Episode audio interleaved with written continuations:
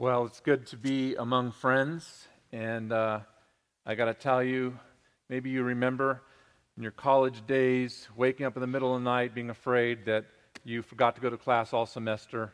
And uh, pastors don't have that nightmare. Pastors have the nightmare where they go to preach in a new place and they forgot to prepare a sermon. So I was grateful at 5 a.m. this morning. I woke up and I realized, no, you, you did prepare. You have a sermon to preach. So uh, wow, the, the songs that we sang this morning, I don't know if that was planned. I have no idea because I, I feel like I just told you yesterday what I was preaching on, but the songs were exactly, the, the, the prayer this morning, I feel like Matt preached my sermon in his prayer. Uh, the songs were so wonderful. I mean, I don't want to trip, but let me see over here. Uh, when through the deep waters I call you to go, the rivers of sorrow shall not overflow. For I will be with you, your troubles to bless, and sanctify to you your deepest distress. Uh, that, that's just perfect. Thank you so much, Neil, for leading us in that. And um, I do want to just give a little bit of a, a, background. I know we don't have a lot of time. I actually don't know when I'm supposed to end, so I guess that's a good thing. Um, by three. I love it. Uh, so I bring greetings from Grace Bible Church in Heber City, Utah. And some of you know me. I won't point you out because after the sermon you may not want to admit that. But uh, I do uh, want to share with you that we came out to Utah in 2013. My wife and I and our five children Lily, Ella, Titus, Mercy, and Paul.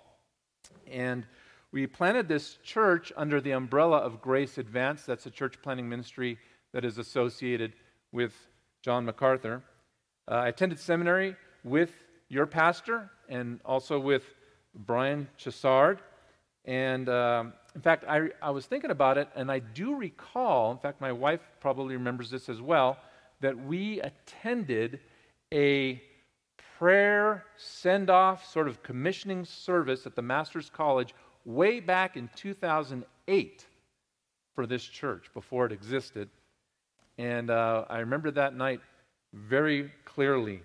And your pastor has gone out of his way to show me personal kindness on several occasions, and I've been so grateful for that friendship. And we are also grateful for a former member of this body, Brian Chassard.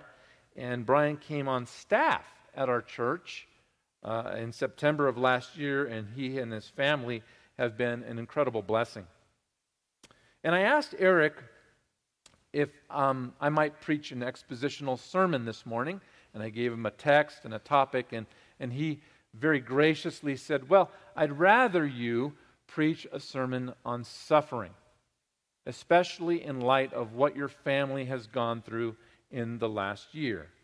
And so I will do that. But before I do, let's go to prayer. Father, I do come to you now in the name of your Son, Jesus Christ. We are weak, we are ignorant, we are fragile. In short, we are human. And never have I had to personally face the human struggle to trust you more than I have in this past year. But you are a great Savior. In fact, I love what we read in Psalm 13 that we trust in your loving kindness. So I ask that the words of my mouth bring, bring your faithfulness into sharper focus for the people that are here from Cornerstone Church this morning, especially for those who are hurting. We ask this in Jesus' name. Amen. A pastor had been on a long flight between church conferences. The first warning of the approaching problems came when the sign on the airplane flashed on Fasten your seatbelts. Then, after a while, a calm voice said, We will not be serving the beverages at this time as we are expecting a little turbulence.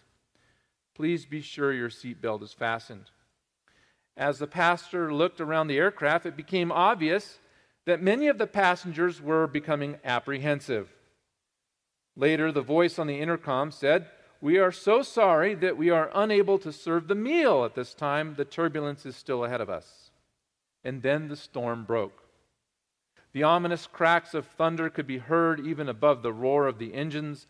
Lightning lit up the darkening skies, and within moments, the great plane was like a cork tossed around on a celestial ocean. One moment, the airplane was lifted on terrific currents of air, the next, it dropped as if it were about to crash. As the pastor looked around the plane, he could see that nearly all the passengers were upset and alarmed. Some were praying. The future seemed ominous, and many, including the pastor, were wondering if they would make it through the storm. Then suddenly he saw a little girl. Apparently, the storm meant nothing to her. She had tucked her feet beneath her as she sat on her seat. She was reading a book, and everything within her small world was calm and orderly. Sometimes she closed her eyes, then she would read again, then she would straighten her legs. But worry and fear were not in her world. When the plane was being buffeted by the terrible storm, when it lurched this way and that, as it rose and fell with frightening severity, when all the adults were scared half to death, that marvelous child was completely composed and unafraid. The minister could hardly believe his eyes. When the plane finally reached its destination and the passengers were hurrying to disembark, the pastor lingered to speak to the girl whom he had watched for such a long time. Having commented about the storm and the behavior of the plane, he asked why she had not been afraid. The child replied, Because my daddy is the pilot. My daddy is the pilot. Five small words but powerful and profound enough to enable us to endure any trial or test in this life with the same serenity that characterized that little girl. Who is piloting your life? Is it you? Is it random chance? Is it Satan? Is life a chessboard and you and God are on one side and Satan and random chaos is on the other? Are you agonizing over questions like, why is my husband unfaithful? Why is my wife so critical? Why is my team so ungrateful? Why is my health so poor all the time? Why do I struggle with lust so much? Why am I so lonely? Why can't I achieve financial stability? Why did my child have to die? We can't possibly know the answer to any of those questions. But we certainly know that God is in control and that He ordained all of these circumstances. When our son Titus died last year, completely unexpectedly, a week after his 16th birthday, we were left with an endless number of questions and no answers. Our lives were shattered. Our mental capacities seemed to be paralyzed. We found that getting out of bed was a monumental achievement. We knew that the world was continuing as normal, but we felt completely disconnected from the world around us. This was uncharted territory. Around that time, exactly a year ago, your pastor asked me to share at your pastor's conference when the wounds were very raw, only a month after we had lost our son. And at the time, I was still in a state of shock. And now, a year later, I am still somewhat inclined, like the psalmist, to be speechless and to not open my mouth for what the Lord has done. But I also recognize that God has given us a unique platform because he has appointed us to this suffering. So I speak to you this morning from a distant land. God has put our family on a strange journey, and we have come to tell you about what we have seen. Not everything that I say this morning is going to be easy. In fact, you may have to brace yourself at some points during this message.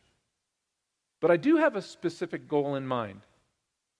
I am trying to help those who have experienced extreme suffering. And I understand that that may not be everyone in this room yet. First, I want to say that death reveals the morbidity and the fragility of life. Psalm 39 5 says, Behold, you have made my days as handbreadths, and my lifetime as nothing in your sight. Surely every man at his best is a mere breath. David is comparing life to the space between your thumb and your pinky, mere inches in God's sight.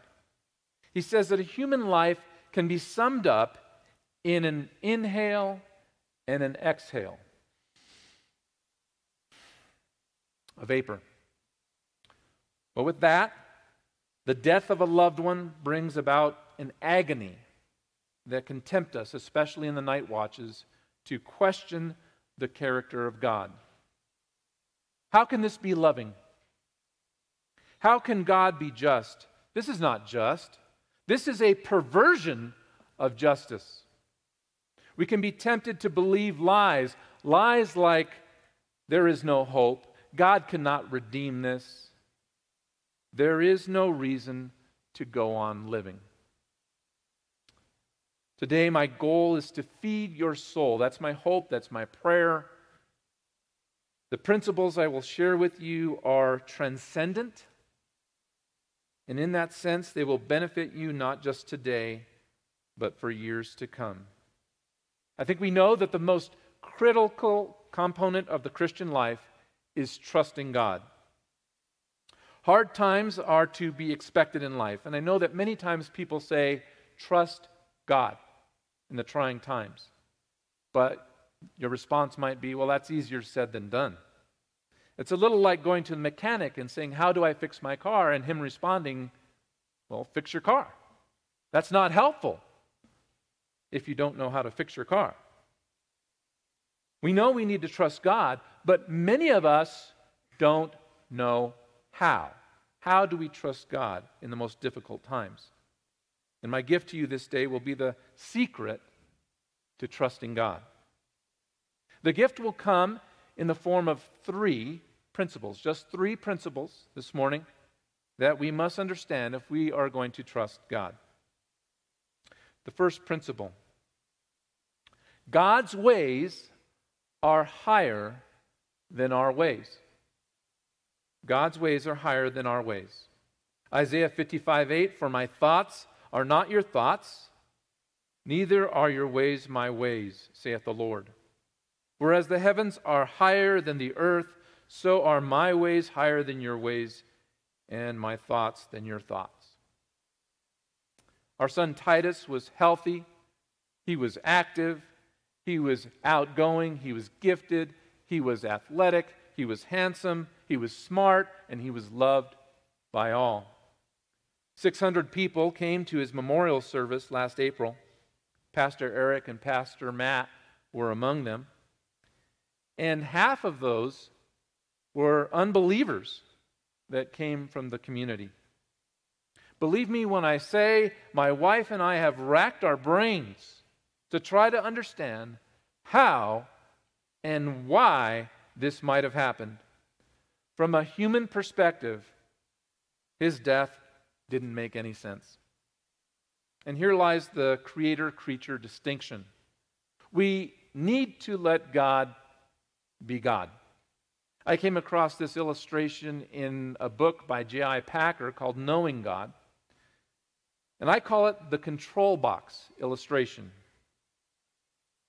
If you stand at the end of a platform on York Station, you can watch a constant succession of engine and train movements which, if you are a railway enthusiast, will greatly fascinate you. But you will only be able to form a very rough and general idea of the overall plan in terms of which all these movements are being determined. If, however, you are privileged enough to be taken by one of the high ups into the magnificent electrical signal box that lies athwart platforms 7 and 8, you will see on the longest wall a diagram of the entire track layout for five miles on either side of the station, with little glowworm lights moving or stationary on the different tracks to show the signal men at a glance exactly where every engine and train is. At once, you will be able to look at the whole situation through the eyes of the men who control it.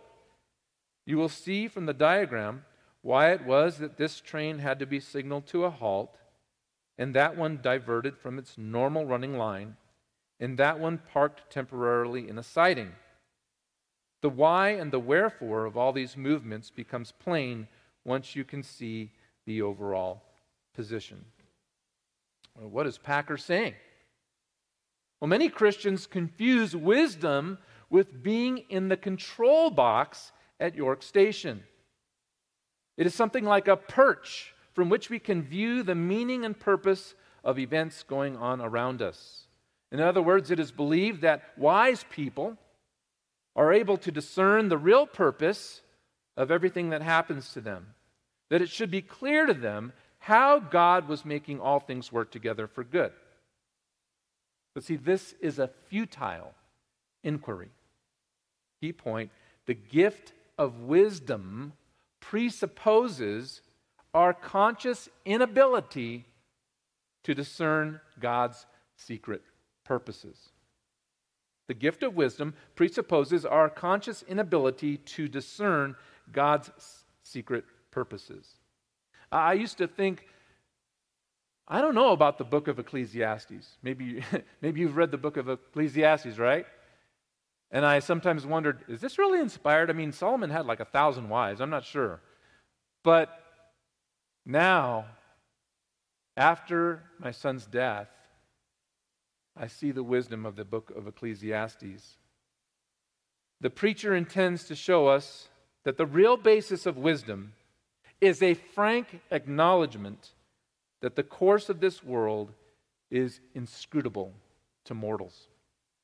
He proclaims that most of what happens in our lives is inexplicable to us, and that most occurrences under the sun bear no outward sign of a rational divine strategy. In fact, the book as a whole warns us against a quest for evidence of design in our suffering. He says, Look at the world around you. Take off your rose colored glasses. What do you see? He talks about aimless, recurring cycles in nature. He talks about the sunrise and the sunset. He talks about the wind coming and going. He talks about rivers flowing into the ocean and the hydrologic cycle. He talks about generations that come and go. He talks about the seasons. He talks about our lives being governed by circumstances over which we have no control. He says that death comes to everyone sooner or later, but it comes haphazardly. He says we all die like beasts, good ones like bad, and wise ones like fools. He says that evil runs rampant. He says the wicked prosper and the good do not. Allow me just to read a few selections from the book of Ecclesiastes just to give you an idea of what he's saying. He says in chapter 2 The wise man and the fool die alike. In chapter 3, he says, Furthermore, I have seen in the sun that in the place of justice there is wickedness, and in the place of righteousness there is wickedness. For the fate of the sons of men and the fate of the beasts is the same. As one dies, so dies the other. Indeed, they have all the same breath, and there is no advantage for man over beast, for all is vanity. In chapter 7, he says, There is a righteous man who perishes in his righteousness, and there is a wicked man who prolongs his life in his wickedness in chapter 8, verse 11, he says, Because the sentence against an evil deed is not executed quickly, therefore the hearts of the sons of men among them are given fully to do evil. And then in chapter 9, verse 11, I again saw under the sun that the race is not to the swift, and the battle is not to the warriors, and neither is bread to the wise, nor wealth to the discerning, nor favor to men of ability, for time and chance overtake them all. Moreover, man does not know his time, like fish caught in a treacherous net, and birds trapped in a snare. So the sons of men are ensnared at an evil time when it suddenly falls on them. The harder you try to understand the events around you, the more imperceptible divine purpose and order becomes. It's, it's sort of like chasing after the end of a rainbow. And as a result, we are tempted to conclude that life really is as pointless as it looks. What point is there in all our labor and toil? Is it not, as the preacher says, vanity and striving after the wind? But toward the end of the book, Solomon makes a statement that has counseled my heart greatly. Ecclesiastes 11:5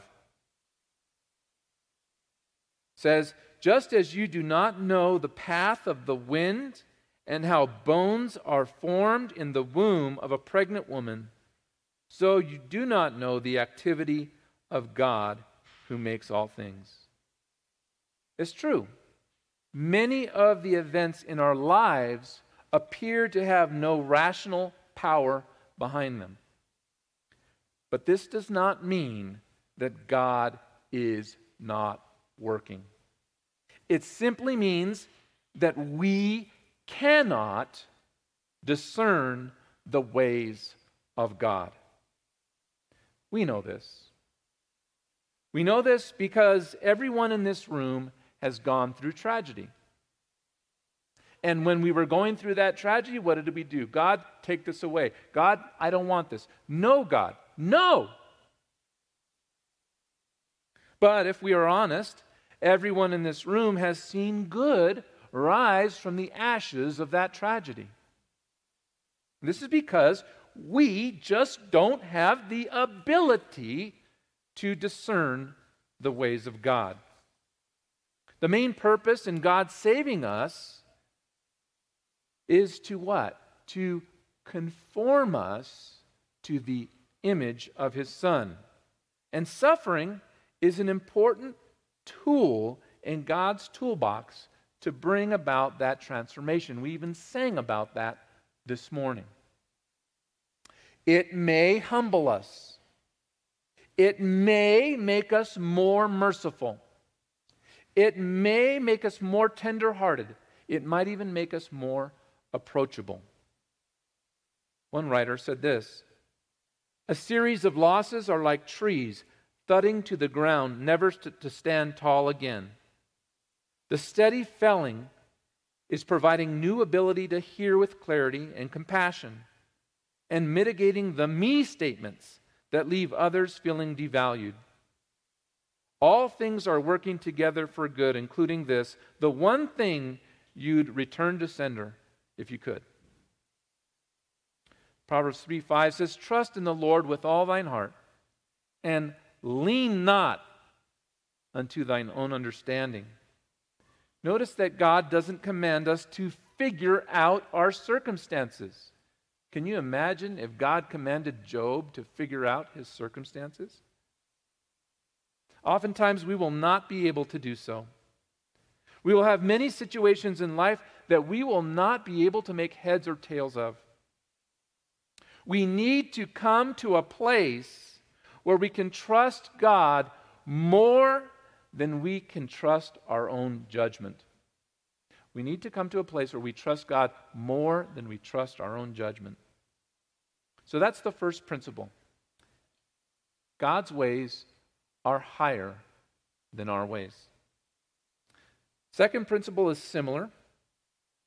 God's ways are hidden from us. God's ways are hidden from us.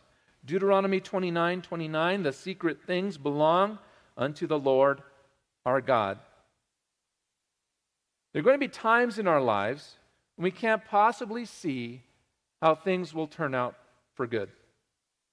And it is precisely at those times that we must walk by faith not by sight.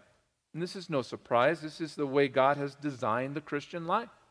Hebrews 11:6, but without faith it is impossible to please God.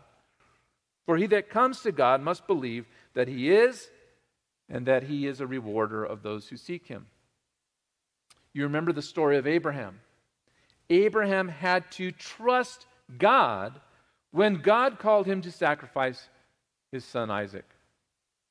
Joseph had to trust God when his brothers sold him into slavery in Egypt. Job had to trust God when God delivered him over to unimaginable suffering. After Job launches into a complaint about God's injustice to him, he said, Listen, you took the lives of all 10 of my children. You took all my wealth. And ultimately, you confiscated my health. And he says, Why, God? What have I done to deserve any of this? And God responds with a series of sarcastic questions in Job 38. And notice, not once does God address Job's complaint. He says, Where were you when I laid the foundations of the earth? Have you commanded the morning and caused the day spring to know its place? Have you entered into the springs of the sea or walked the recesses of the deep? Have you perceived the expanse of the earth? Can you bind the chains of Pleiades or loose the bands of Orion? Can you send forth lightnings that they may go and say to you, Here we are? And what was Job's response? It was to shut his mouth in Job 40 and to repent in dust and ashes for questioning God without knowledge.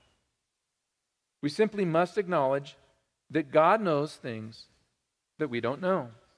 Key point due to our limited perspective, we are not in a position to make a final evaluation about our present circumstances. Due to our limited perspective, we are not in a position to make a final evaluation about our present circumstances. Remember what Jesus told the disciples when they desperately sought answers. He said, It is not for you to know the times or seasons which the Father has fixed by his own authority. We're told in Ephesians 1:11 that God works all things according to the counsel of his will. That's true, but that doesn't mean that he is obligated to keep us in the loop. When he does, it's wonderful. The Bible is a great example of God letting us into his confidence. It's a great privilege when God lets us in on his purposes. But it's not something that we can expect. God is always doing more in your life than you can see from your limited perspective. God is always doing more in your life than you can see from your limited perspective. So the first two principles are God's ways are higher than our ways, and God's ways are hidden from us. Principle number three God's ways are holy. God's ways are holy. Psalm 145 17 The Lord is righteous in all his ways and holy in all his works. Abraham puts it in the form of a rhetorical question. He says the same thing Shall not the judge of all the earth do right? Genesis 18 25. I find this principle the most encouraging principle of all. It doesn't matter what your issue is, if you understand God's character, you have nothing to fear. God is always good, so our lives cannot be shaken. When we say that God is holy, the word means pure, set apart. There is no corruption in God. It's not possible for God to lie to us. It's not possible for God to mistreat us. His motives and actions are always pure. His ways never change. When we can't see God's hand, we can always trust His character. And we don't ever want to look at God through the lens of our problems. We look at our problems in light of who God is. Key point we must view suffering in light of who God is. So, who is God? What does the Bible say about his character? I'm going to give you three subpoints.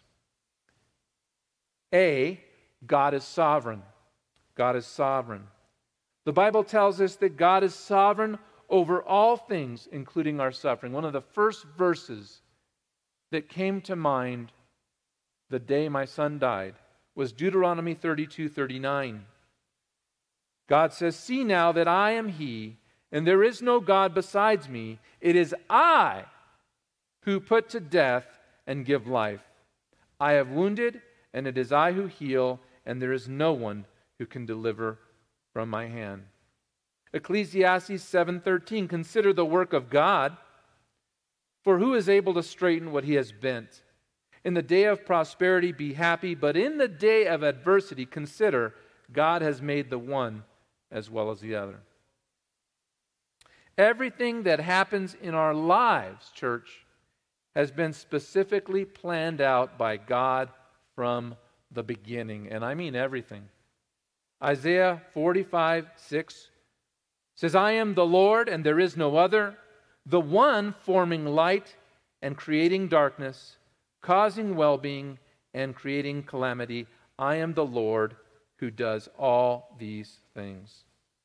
So God is sovereign. But He's also loving. That's the second subpoint. God is loving. And we sang about that, and we read about that in Psalm 13. Sovereignty is only one facet of God's character. He's also loving and compassionate. Psalm 34 17, the righteous cry, and the Lord hears and delivers them out of all their troubles. The Lord is near to the brokenhearted and saves those who are crushed in spirit. God cares about our suffering. He even keeps a record of all our pain. Psalm 56, verse 8 You have taken account of my wanderings, put my tears in your bottle. Are they not in your book? So, the second subpoint under God is holy is God is loving, in addition to God is sovereign. The third subpoint is that God is also wise. He's all wise. God is also wise beyond comparison. Isaiah 40, verse 28 His understanding is inscrutable. Psalm 147, 5 His understanding is infinite. He knows everything there is to know. Uh, in, in uh, some of you have read Jerry Bridges' book, Trusting God, and in that book, he talks about the three table legs of trusting God. God is all powerful, God is all loving, and God is all wise. Romans 11 33. Oh, the depth of the riches, both of the wisdom and knowledge of God. How unsearchable are his judgments and unfathomable his ways. For who has known the mind of the Lord, or who has become his counselor? So, if God is all powerful, all loving, and all wise, what do we have to fear? Psalm 27 1 The Lord is my light and my salvation. Whom shall I fear? The Lord is the strength of my life. Of whom shall I be afraid? These are rhetorical questions intended to teach. We have nothing to fear in any of our circumstances, and we must take God at his word. Romans 8:31 if God be for us who can be against us now I know it's tempting to try to solve the mystery of our baffling circumstances but it's like having a thousand piece jigsaw puzzle and all we've got is one piece we don't even have the picture on the front of the box we can't make sense of our problems because we don't have the necessary context. So we must evaluate our problems in light of His Word and trust that He is working in our lives in a way that is consistent with His holy character. Life is like the backside of a tapestry. We see only the tangled knots, the dangling string, and the arbitrary splotches of color here and there. And we may not see the masterpiece God is weaving together this side of glory. We don't have the capacity as morals, mortals to accurately evaluate our situation based on what we see and feel in the present time. So, once again, the key to trusting God is to begin by distrusting our own judgment. Proverbs 3 5 Trust in the Lord with all thine heart, and lean not unto thine own understanding. In all thy ways acknowledge him, and he shall direct thy paths. Our daddy is the pilot. And because we are his children, he sovereignly guides us in the path of his will. That's a promise. Romans 8 28, and we know that God causes all things to work together for good to those who love God, to those who are called according to his purpose. So God's ways are higher than our ways. God's ways are hidden from us, and God's ways are holy. And, and what I've shared with you today is fresh. It's, it's new. It's, I mean, when Eric asked me to do that, I didn't have this sermon prepared. And uh, this is the first time I've ever preached this sermon. And it's what I learned to be the key to trusting God and remaining faithful in our attitude toward Him while in the midst of tragic circumstances. But we need to remember this is all about God, it's not about us.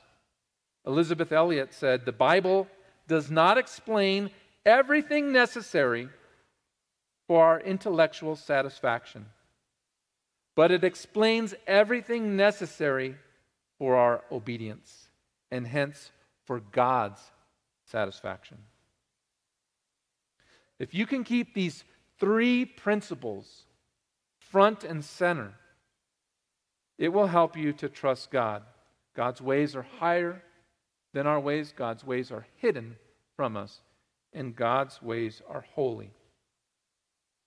And if you can trust God, you will be able to weather the storms of this life, and you will be able to faithfully bring glory to his name. You can be like the faithful saints in the Bible. Think about them. The ones that come to your mind right now. They didn't start out perfect and wise, they got there over time. You remember when we first meet Abraham in Genesis 12? It's not until Genesis 22 that, that he finally begins to trust God completely. Joseph, think about him in Genesis 50. What you meant for evil, God meant for good. It takes a while to get there. You don't start there. What about Job and in, Job chapter 42? You remember that Job is constantly complaining to God, right? About his situation. But in Job 42, I love what he says. Then Job answered the Lord and said, I know that thou canst do all things, and that no purpose of thine can be thwarted. Who is this that hides counsel without knowledge? Therefore I have declared that which I did not understand, things too wonderful for me, which I did not know. Let's close in prayer. Father, there is no greater source of comfort in our trials than your sovereignty. I pray that you would help us to evaluate our problems, our, our tragedies, our tragic circumstances in the light of your word and trust that you are working in our lives in a way that is consistent with your holy character. we see that the characters of Scripture grew in their understanding as they progressed through life and began to see your sovereign love and your sovereign power. We ask that we would be like the prophet Habakkuk, who at the end of his life said these words in song Though the fig tree should not blossom, and there be no fruit on the vines, though the yield of the olive should fail, and the fields produce no food, though the flock should be cut off from the fold, and there be no cattle in the stalls, yet I will exult in you, Lord. I will rejoice in the God of my salvation. Amen.